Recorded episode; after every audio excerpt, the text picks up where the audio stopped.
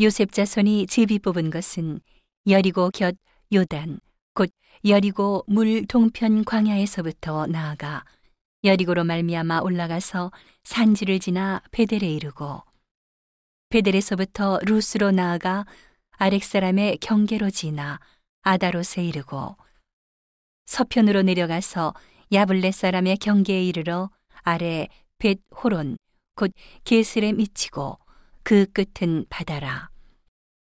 유습의 자손 문하세와 에브라임이 그 기업을 얻었더라. 에브라임 자손의 그 가족대로 얻은 것의 경계는 이러하니라.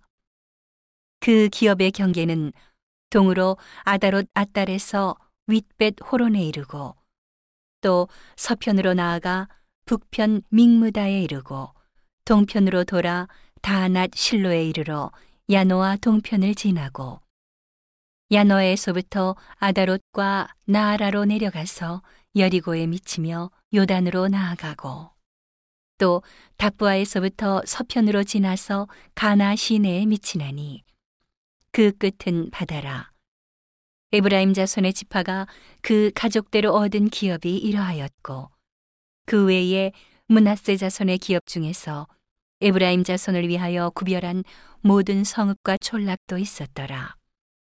그들이 게셀에 거하는 가나안 사람을 쫓아내지 아니하였으므로 가나안 사람이 오늘날까지 에브라임 가운데 거하며 사역하는 종이 되니라.